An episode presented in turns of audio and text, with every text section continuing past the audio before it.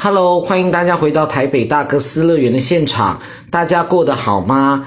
哇，我不知道大家对于所谓的特技演员有没有兴趣？我觉得特技演员的养成都非常的厉害，因为他们的有的有些人筋骨很柔软，那有些人呢力量也非常的强大，然后可以做到很多就是一般常人没有办法做到的事情。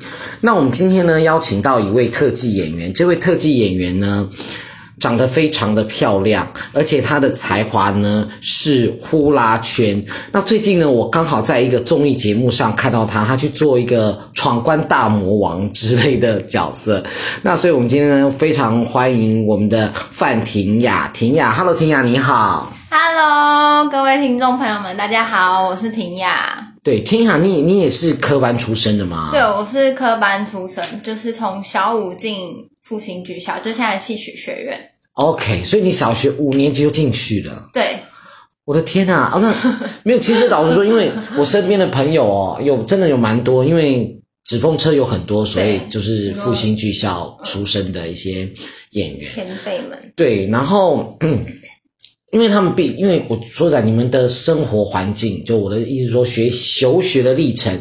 毕竟跟我们这种一般人从小学毕业读国中，国中毕业读高中，高中毕业读大学的那种所谓的求学历程不太一样。嗯，对，非常不一样，非常不一样，对不对？嗯、那你你是在一个什么样的因缘的情况之下会进入到就是复兴剧校，就是现在的戏曲学院？我觉得其实也蛮蛮。蛮特别的，就是我觉得是缘分吧，因为那时候我们学校是小四升小五的时候要考进去，要考试，对，要考试进去。然后那时候是我国小三四年级的同学，然后他的表哥在里面就是读民俗记忆学系，然后他就问我要不要陪他去考试，结果我就陪他去考。哦然后就不小心考上了，但 他没有考上。Oh my god！他没有考上，他没有考上。但那我不是，我很好奇，对，因为我知道说要考，嗯、那要考，他们都考一些什么东西啊？当时还是普通科，就是他没有分门别类的去针对性的考试。Uh huh, 然后那时候我们进去就是要先考拉筋、下腰劈腿那些，然后还有唱腔，就是他会看你的。唱的那个能力能不能去分类到戏剧类？对，就京剧、歌仔戏、客家戏这种。Okay. 可是你要是本来都没有学过怎么办？本来都没有学过，就可能考的时候会比较辛苦。因为我是从小诶幼稚园开始，妈妈就有送我去舞蹈班学舞蹈。Okay. 对，所以你小时候就开始学舞。对。那、啊、你学的是什么舞？我那时候都学，就芭蕾、民族、现代、爵士都学。就是一般的舞蹈班，哦、该学的都有学。对啊，因为台湾的舞蹈班出来很多都是民族，嗯、就是民族舞出身嘛，什么筷子舞啊，嗯、或什么什么云南什么什么少数民族的舞蹈这样子。对，我觉得可能因为有道具的关系啊，比较好发挥。OK，、嗯、所以你小学一开始就一直都在学那个东西。对，就都有一直持续学。然后小时候妈妈还有让我学钢琴跟小提琴，但是。哦 就很谢谢妈妈的栽培。那小时候这样想起来，我真的是琴棋书画都有学。就是妈妈让我学钢琴、小提琴，然后还有让我学画画，然后跳舞跟围棋。围棋，我还蛮喜欢下围棋的。哦天哪！哇，没有想到你是一个才女哎。没有啊，但是因为后来选择走特技这条路，就其他的路，因为没有时常去练习，所以那些。才艺就会被有点荒废掉哦，就放一边了。对这样对对，对，就是小时候学过，可能知道一些概念啊，好像也可以玩。不过你应该是玩的已经比一般人好了吧？我想。嗯，我觉得音乐性的帮助真的对我的表演很大，因为就很懂得数拍子，跟听那个段落，跟情绪起伏，嗯、就可以融入到音乐里面。OK，嗯。所以就就是因为这样，所以你那个同学他可能比较没有才艺，但是他请你去陪他进去考试，就因为你小的时候你父母有让你学了这样子的东西，嗯，所以你就选上了。对，我觉得蛮幸运的。可能对于考官来说，他是平凡人吧？什么意思？哦，就是呃，也不能，我们大家都是平凡人，可是我们是有才艺的平凡人。OK OK，原来如此，所以这样解释应该可以，应该应该可以，应该可以。所以你就因为这样，然后你就进去学校。对，那因为筋很开，所以被分到所谓的民族记忆学系吗？没有哎、欸，其实我的筋是拉出来的，就是我小时候的筋其实。不软，不算软，就是我同学他们都更软，所以他们就分配到软工组。但当时老师可能觉得我有一点点的潜力吧，然后他也把我先分配到软工组。所以后来国二去上海马戏学校交流的时候，嗯哼，我才有那个开始接触到呼啦圈这项特技。哦，是哦，对，好，我我觉得我真的对你上海马戏学校的这个段经历有点兴趣。但是我们先回来，嗯、你那时候是。呃，国中的时候进去，所以你也是在等于是做进行所谓的住校的生活。对，我从小五就住校，然后一直就是一直就是到高三，一直到高三，对，都是住校。对，那每天早上就是老师就是拉筋这样子。对，我们早上就是要五点起来，然后六点开始练早功，练到七点半，然后才可以去吃早餐。就是很军校的生活，对，很军校，真的很军校。那所以很军事化。那你们早上早功，那因为你你说你是软功组，对不对？那时候还没有分，就是小五、小六都是练基本功，大家都是练一样的。是等到国中才开始分科哦，分科。嗯，那你在练软功的过程当中，有没有什么很辛苦的地方？因为你刚刚有讲说你的筋一开始并不是很。对啊，我今跟我的同学比起来，我算很硬的，所以那时候拉的时候真的很痛苦。像可能下腰，我们要头碰到屁股的话，真的没办法呼吸。然后我同学还有因为这样，然后就突然晕倒，因为休克，Oh my God，呼吸不到，然后昏倒，对，又昏倒，就这样，呃，然后倒掉，昏过去。然后老师叫他起来吗？老师说你怎么了？然后就先扶他到旁边休息。然后等他意识慢慢恢复过来的时候，他才说：“哦，我们刚发生什么事？”啊，因为他可能就是断片。对，啊，我好难想象哦，就因为我对我来说，因为我筋也超硬。你在说你筋超硬的时候，我在想你应该没有看过我的筋有多硬。好像没有。对，我们真的筋超硬。那我们那时候在想说，啊，拉筋要拉到超过一百八。对，然后你还要。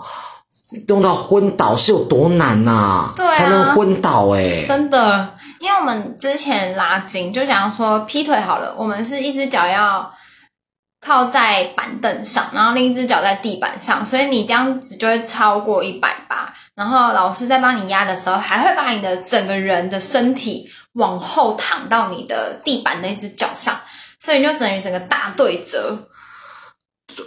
对折？你是说？你是说？对折嘛，对折再对折，任贤齐的歌。对折。哦，马天，所以就是这，所以你们就那时候进在分软工的时候，你就会变做这样子的事情。对，其实那时候全班都有被这样子的拉紧，但只是软工组的他们会被拉得更彻底一点。对，就不只是腿，然后下腰也要拉得很彻底，就像大家比较常知道，就电视机。电视机就是呃趴在地上，对，然后脚超过你的头。OK。大法师那种。哦。OK OK OK。趴在地上。对。然后脚要伸过来，超过你的头。就对折后超过头。OK，好，那你们的脊、你们的颈、颈、颈椎、脊椎都还好吧？我觉得练这个的多少都会有运动伤害，就是、哦、真的吗、嗯？每个人的运动伤害的地方不同，因为像我之前呃大学的时候有被人家就是下腰甩跳绳，你应该有看过那个吧？下哦下腰甩武术会出现的、哦、，OK，一人拉。手，然后另 另一边的人拉脚，然后把中间那个人当跳绳甩。对，然后我之前大学有被当过中间那个人的角色，所以刚好就是在往上变成下腰的姿势的时候，手的那个人没有支撑好，然后我就直接整个人倒插在地板上。Oh my god！对，所以我现在颈椎这里比较突出，就要定期去复健啊、整骨什么的。嗯，因为会影响到我的就是日常生活，就很容易觉得肩颈很酸，然后就一直这样一直动，好可怕哦！嗯。天啊，那那我再偷偷问你一个问题，因为老实说，因为我我真的觉得真的是特技人就是吃得苦中苦，方为人上人嘛，才有办法。嗯、那我很好奇，你父母知道你在学校 受的是这样子的训练吗？他们知道，因为其实就是小五刚进去的前一个月，我每天哭，就大家都每天哭哦，因为小学五年级就离开家里住校。对，来到一个人生地不熟的地方，其实那个年纪的我们都会很害怕。当然，对，然后又那么早起练功，就吃的也不习惯，因为是中央厨房煮的，不是家里妈妈阿妈煮的那种。对对，然后就觉得好苦，然后做不到可能一项标准，然后又会被老师打，这样。OK，所以你们哦会被打。会被打。我最记得的是小五、小六的时候，然后我们好像做了一项目标，好像是倒立吧，要耗到五分钟，嗯、但是我没有耗到。就那时候大家都好像没有完成，我有点忘记到底有几个人达标还是怎么样。然后那时候大家就是哭了一下，就是像蹲马步那样，然后老师就拿棍子这样抽抽抽抽抽抽，然后打到整个屁股都凹青。OK，对，然后回家我妈看到，我是那种真的坐不下来，就是想要上厕所，会很痛啊？对，就一碰到就很痛，然后我在这样半蹲上厕所。我的老天爷啊！然后你妈看到什么呢？我妈看到，她就觉得哦天哪，好心疼哦，她就跟我说：“你有想过不要读了吗？” uh huh. 然后我就觉得啊，我都已经被打成这样了，我都坚持到这里了。我当然要继续努力啊，就是一个不服输的心态。我已经被打成这个样子了，我都已经受这个苦了。对对，什么理由？哇，你好乐观哦！我的妈呀！我觉得乐观一部分是被我妈影响，因为我妈她就是非常乐观的一个人。OK，对。啊、哦，好吓，好吓，好吓！那那可是因为你，可我很好奇，现在还是会在做这样子比较多体罚的事情吗？现在应该比较不会了耶，因为之前就是打人的老师，他有被被告。OK，可以，可以，可以，可以，这可以讲，没有关系，因为我们没有说是谁。哦，对对对，对。然后，所以。体罚这件事情，因为后来又提倡爱的教育嘛，就不像以前铁的纪律这样，嗯、可以用打的来教育学生，所以后来就比较没有体罚这件事情出现。OK，因为我我的好朋友就是你的老师，老师翁老师，对，因为我因为翁老师其实其实是一个很严格的老师啦，嗯、那连连因为他很严格，他不他其实不只对学生严格，他对自己要求也很严格，然后。嗯，那句成语自律神经 什么了吗？我忘记。翁老师自律神经没事啦，他是一个非常自律的人。对对对对，对。那翁老师呢？因为我我跟他翁老师是同事嘛，嗯，那翁老师其实对我也很严格，对他对我也是就是没有好脸色的那一种。对，然后 翁老师也曾经有遇过说被被告，因为其实你们知道，你们这样弄。因为很多人可能不晓得，就是虽然说好像很苦，可是因为有些东西好像是真的是禁忌，嗯、例如说在被下腰或者是被身体折来折去的时候，嗯、是不可以哭的，对不对？因为哭你就会变得上气不接下气，你还会抽血，就是我想，对，这样已经吸不到气，何况是你被对折的时候，你氧气排就有点稀薄了，对。对，所以那个翁老师因为提醒了学生，就在他脸上就是摸了，就说：“好了，你不要再哭了，你再哭你会噎到之类的。”结果那个学生就去告老师说：“老师呼他六巴掌。”然后翁老师很不服气，翁老师说：“如果我真心要呼你巴掌，嗯，一巴掌就够了，嗯，你就昏倒了，何必呼到六巴掌？” 真假我不知道这件事情哎，真的真的，那个翁老师就跟我说的。然后，哎，我觉得下次应该找翁老师一起来上节目。是我还在笑的时候吗？我我不晓得哎，那个时候我对大消息耶。哦，真的吗？嗯，我不知道这件事情。哦，真的。我只知道翁老师说她是仙女。对对，没有，因为我跟你讲，我为什么那时候一直在讲说说你们入学在考什么？嗯，因为翁老师呢，就是很骄傲的告诉我说，你以为要进我们学校那么简单啊？我们除了要才艺之外，我们也挑外表的好不好？对啊，我们学校很重视外表，我们是门面，我们出国去表演是门面，这是你们老师说的，所以是真的认同。因为老师那时候，呃，应该说考试进去的时候。我们那时候还不分科嘛，所以我们考了听力、听音乐的能力，就是他会现场放一段音乐，然后看你听不听得出来是什么乐器。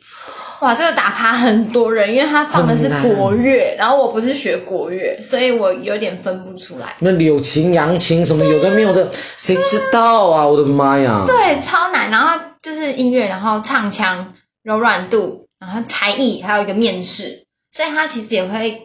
考验你的谈吐能力，对，OK OK，所以你们老师讲的真的是靠外表是真的，外表可能会有加分的效果。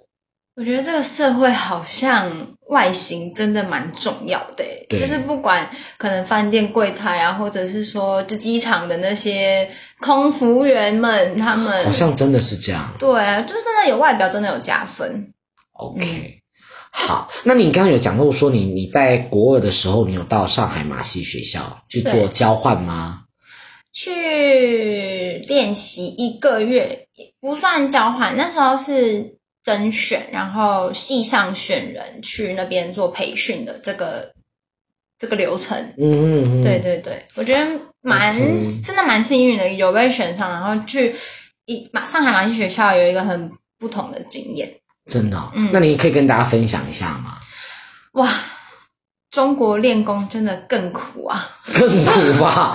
对，之前我们去，哦，那是北京，这是上海。上海那时候，因为毕竟国二了，历史有点久，悠对悠久。嗯、那时候去，原本我是要练绸调，绸调哦，我知道绸调，对，高空绸调，但是那时候我的力气还不够。所以老师就把我分配到练呼啦圈，所以是从那时候才开启了这条呼啦圈之路。所以其实反而开启呼啦圈之路是在中国的上海，对，反而不是在台湾。不是在台湾，我完全没有接触过。哦，所以你反而是在中国上海学了呼啦圈。对，所以我的招式跟一些表演的份儿会比较偏向传统类型，但是就是进。几年一直有在就是编创跟创新，想要发展成不同面向的我，就像你，说你那时候看到我上综艺节目的那个表演，对，对，对，对，那就是比较结合舞蹈，然后性感的风格去编创一个新的呼啦圈的形形态。嗯嗯嗯，对。哎，我觉得这很棒哎，因为你知道以前哦，我曾经有有有一年。我那时候好大概十几年前吧，然后就有一天就坐在家里，我在看电视。嗯、我那个时候在看电视的过程当中，他在看，不知道为什么我要坐下来看，那 演那个什么世界马戏大观。哦。那那个时候，因为中国的马戏好像也慢慢的出现在世界上，嗯、感觉上好像哦，有一些中国人感感觉已经可以挑战所谓的太阳马戏团，嗯嗯，可以，那种真的，他们的技术很高，等级的东西的时候，嗯、那那时候我就在看，因为我看了好几个，我那时候看我就说哇，中国人的力，不管是技巧、力气、力量，或者你都觉得说哇，好好厉害，然后可是后来。接着中国人演完之后，遇到了一个，我又看了一个美国人，嗯、又该看了一个什么？我发现美国人的技术没有这么好，嗯、但他的艺术性很高。对。然后我那时候就哦，我有吓到，我想说，哎我反而比较喜欢美式的美式的那一种，就是明明就只只是一个大圈，嗯、可是他的那种艺术性比中国人高很多。诶对，因为中国的。特技、杂技，他们比较重技巧，但是重技巧。对他们那时候还没有非常的艺术包装，嗯哼，嗯哼，所以他们就是技巧、技巧、技巧一直出，但是非常的强，非常的厉害。但是因为西方他们真的是比较注重艺术成分，嗯、对，就像你刚刚说的，他们会比较把技巧跟他们想要呈现的风格、艺术融合在一起。对，所以真的是这样子，对不对？对。那你你那时候你就觉得说，哎，在中国练功很苦，但是你这时候接触到了呼啦圈，对，对，那你觉得在学习上面是困难的吗？我是说，你突然就从一个行当转到另外一个行当，那个戏曲是这样讲，那你突然之间换了一个东西，你有你有什么适应上的困难吗？其实呼啦圈这项特技，那时候刚开始练的时候，觉得很特别、很新奇，因为呼啦圈在大家的认知里面就是一个减肥工具。对对对对对对对，就是婆婆妈妈会在家里在那边摇啊，然后边看电视那种，对对，然后双脚开开，然后在那边对，就啊哈哈，看电视很嗨的时候，还会笑，对对对，还可以笑。对，但是我那时候接触的时候，老师是非常要求肢体的，就是。我们不能脚开开，我们一定要脚并起来，然后双手就是这样搭在一起，在胸前，然后你只能用你的腰部的小肌肉去控制它。哦，所以他的意思是说，他不让你其他的肌肉去去去带辅助辅助，对对、okay、对，不能像妈妈那样整个屁股这样摇超大力，不行，他就是脚并手并，然后你只能用你腰部的肌肉、核心肌群去控制它，然后慢慢摇，然后一开始就是每天都暖身，就先摇十分钟。就站在那里不摇，起呃，站在那里摇，但其实非常的酸。对呀、啊，嗯，就有点像罚站，但是你又要控制你的小肌肉。OK，所以你是从这样子再开始练习。对对。哇，这个基本功好细致哦。对，非常。所以我那时候就觉得，哇哦，就是大开眼界那种感觉。因为之前，呃，印象中我的学长姐他们都是一般一个人练呼啦圈，但是。不太会，就是传授给学弟妹.所以我那时候是国二去上海马戏学校的时候才接触到呼啦圈，然后老师那时候也教的非常细，就是除了我们这样暖身十分钟摇站着摇，然后还要往前走，走直线，就有点像 catwalk 这样.对，uh huh. 往前走，然后再往走，然后再往旁边，左边右边这样。OK，没有，我现在是目瞪口呆，我觉得那个训练，嗯、因为你知道。你知道，当我们有的时候，我们可能要做热身运动，我们会扭腰嘛。嗯嗯、但是我们扭腰，有的时候你腰没有力气，你有时候其实是屁股带动，或胸部去带动它。对但你只能用腰，你其他地方等于是把你绑住的时候。没错。Oh my god！我觉得有点太厉害了。但我觉得这个的训练真的，呃，帮助我很多，因为。回来台湾之后，发现其实没有很多练呼啦圈的人都用这项基本功下去练。OK，对，所以、嗯、而且加上说，后来后期的呼啦圈玩家或者表演者，他们比较偏向西方的表演方式，嗯、所以他们会比较玩换圈，就是手上那种花招类型的，嗯、但身上摇的基本功。他们可能并不会特别去专精说，说哦，我每天先这样十分钟的基本功，然后前后走，左右走，嗯哼，不太会，哦，不太会，嗯，所以就是其实训练方式其实就已经不太一样了，对，就还是会有一点区别。OK OK，哇，所以真的是你到上海去学了一个月，然后反而把一些基本功重新学学到自己的身上，对啊。OK OK，那你以前在学校是软工，后来现在是主要在表演呼啦圈，对。应该说，我国中国一到国二的时候有被分到软工组去拉筋，但是我国二接触到呼啦圈之后，然后回来台湾，我反而是开始练习绸吊，哦、很奇妙的，很奇妙，很奇妙，对。绸吊其实我跟你讲，绸吊哦，它它就是我我想听众朋友不知道，它就是在空中，嗯，用两块丝绸，对，那丝绸很大，有点长，对，那就是说表演者呢，就是用那个丝绸把自己挂在半空中，对，然后做一些优美的表演动作，做对，做一些优美的表演动作，但其实臂力要非常强，核心肌群，对，所以哎，所以我这样说不知道对不对？你反而在嗯。呃中国的时候可能锻炼到你的核心肌群，对啊，然后摇呼啦圈，对，因为会摇呼啦圈，所以回到台湾你可以做，突然之间可以做绸吊了。我觉得真的很奇妙，因为就我刚刚前面有讲嘛，我去就是上海的时候，原本原本老师是把我分到绸吊那里去，对。对，然后结果我反而在上海没有练绸吊，我回来台湾之后又开始练绸吊。嗯、因为那时候回来台湾之后遇到了一个启蒙老师，嗯哼，是可以念名字吗？还是可以可以可以可以。哦，遇到永顺老师，就是他那时候是从太阳马戏团回来。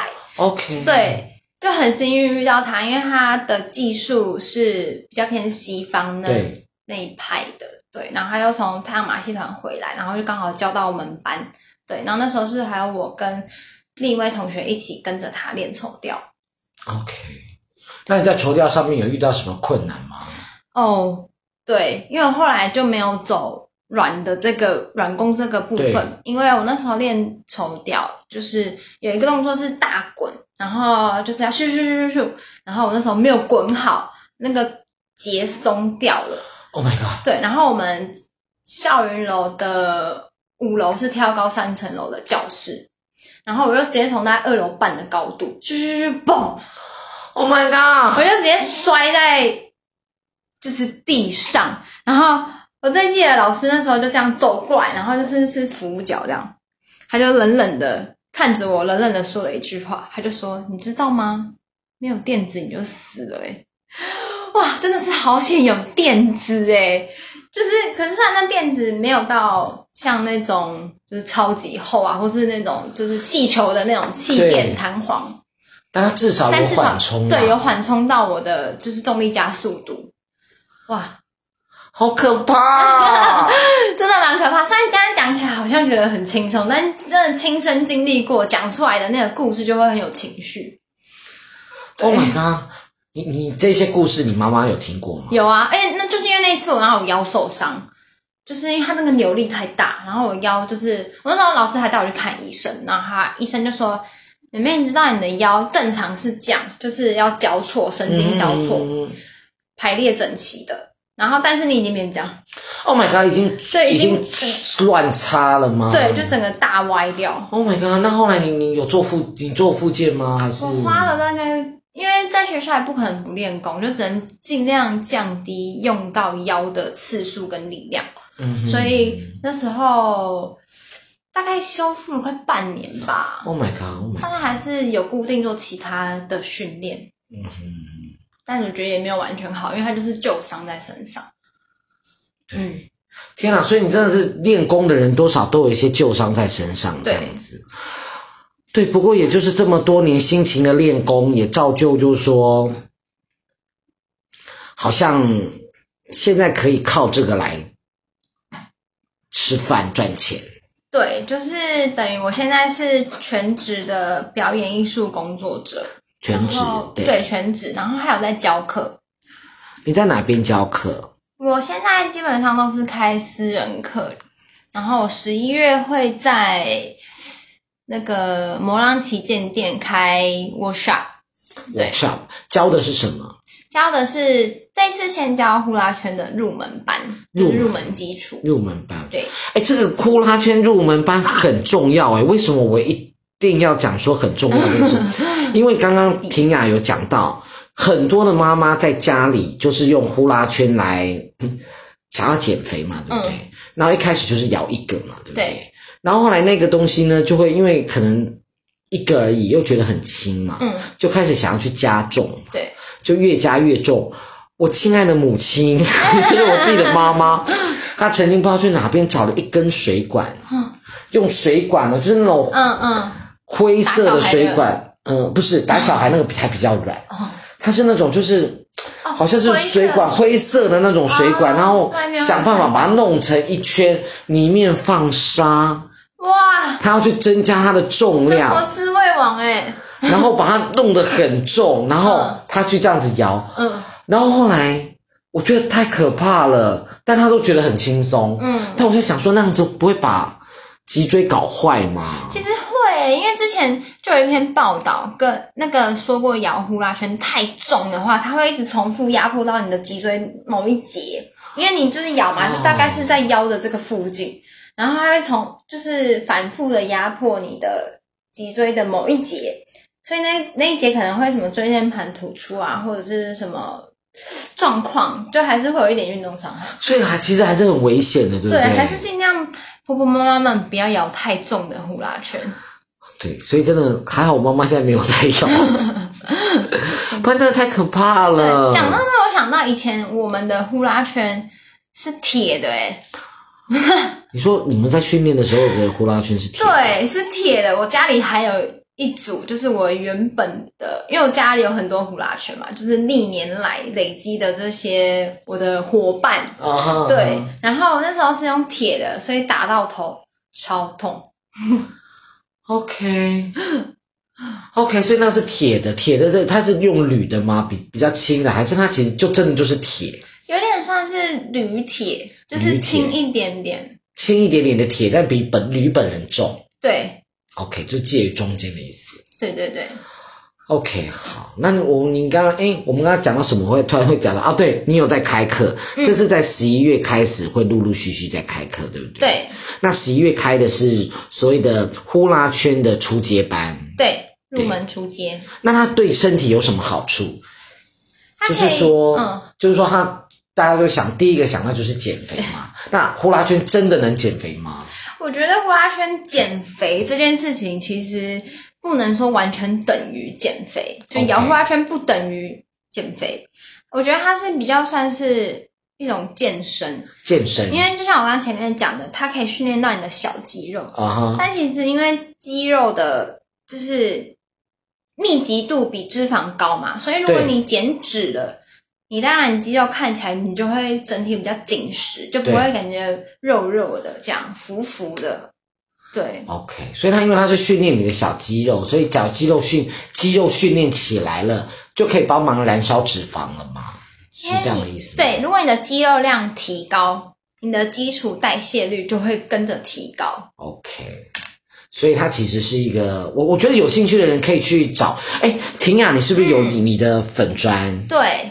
对，那你粉砖上面也会有一些课程的讯息，对不对？对，我的粉砖就叫范婷雅，然后谭雅 T A N Y A，就是如果我有演出啊，或者是教课的讯息，都会发在上面。太好了，那大家一定要去加一下，就是范婷雅，听雅，嗯，好，就可以找得到他这样子。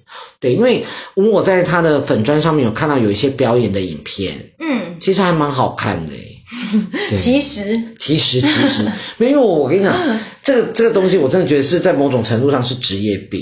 因为你知道，我们有时候常常在路上，哎，我这样讲不知道会不会得罪人？应该我没有讲名字，应该不会。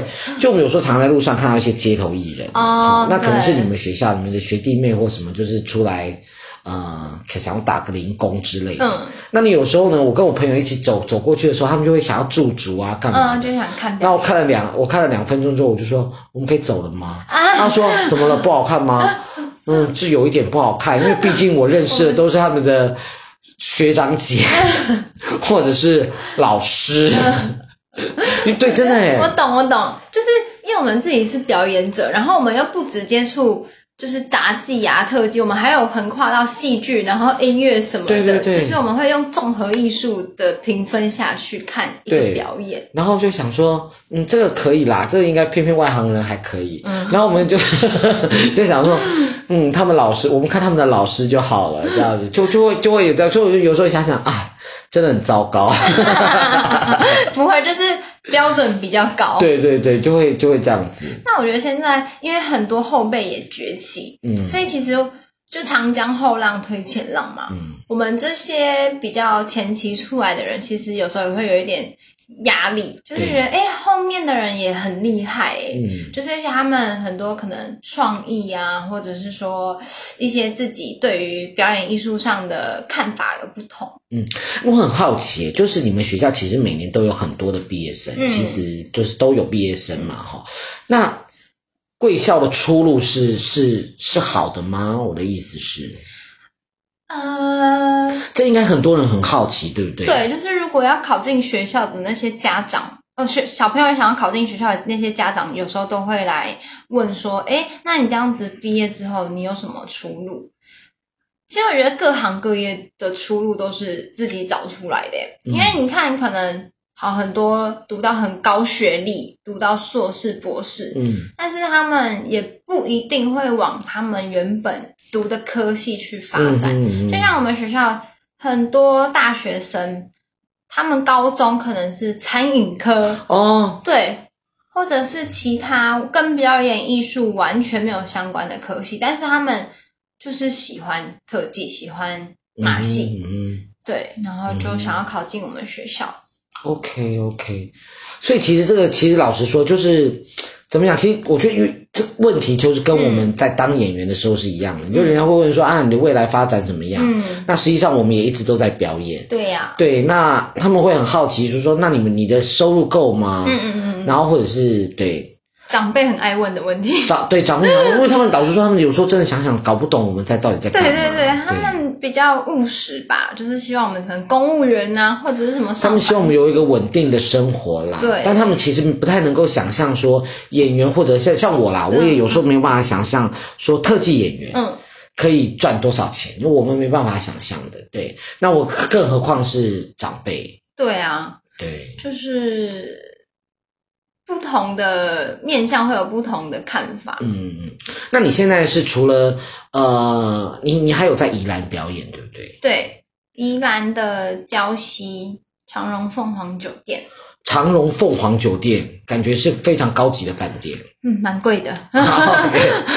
你所以你有在那边等于说算住园驻地在那边地方？对，驻场就是呃，我们都是用排版的，嗯、所以。一个月大概会有七到八次会在那里表演。OK OK，你们学校有很多学长在那个地方，学长姐在那里吗？呃，应该是说他们那边的合作团队就是一签是一年，OK，所以我们这一年完之后，看明年会不会继续？又是你们对，对，或者是说可能长荣那边有别的规划，就是看他们会不会想要不一样表演，或者是就 anyway。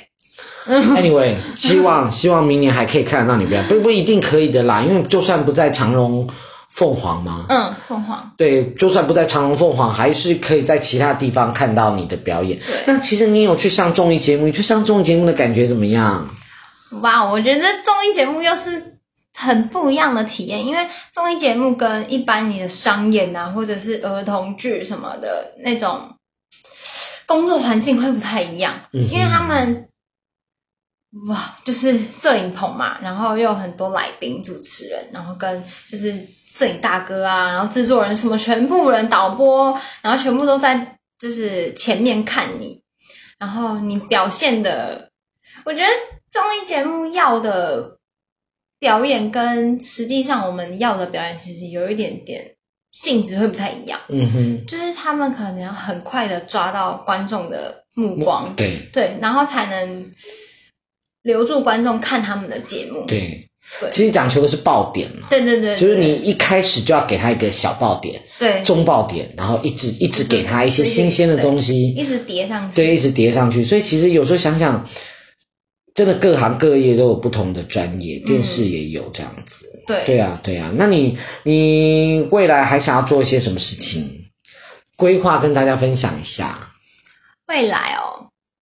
因为我刚刚说有在教课嘛，对，就是我蛮想要把呼啦圈发展成像扯铃这样子哦，就是落地生根，然后推广到各个台湾各个地区，或者是甚至之后发展去国外各个地区。嗯，对，哎，这是一个很好的想法哎，因为你知道，以前大家在我的至少二十年前，你没有办法想象说。嗯光是扯铃，对啊，你可以搞一个剧团，对啊，而且还扯到世界冠军，扯到你想不到，然后你也想不到说、嗯、哦，可以看扯铃，我可以一个晚上坐在剧场里面看一个晚上的扯铃表演，对，没错，对，那我觉得呼啦圈为什么不可以？对啊，我觉得婷雅这个想法非常好，诶对，因为舞蹈来说，它可能可以涵盖很多个舞风，但是它不一定会有道具。但我拿扯铃来比喻，就是因为扯铃它。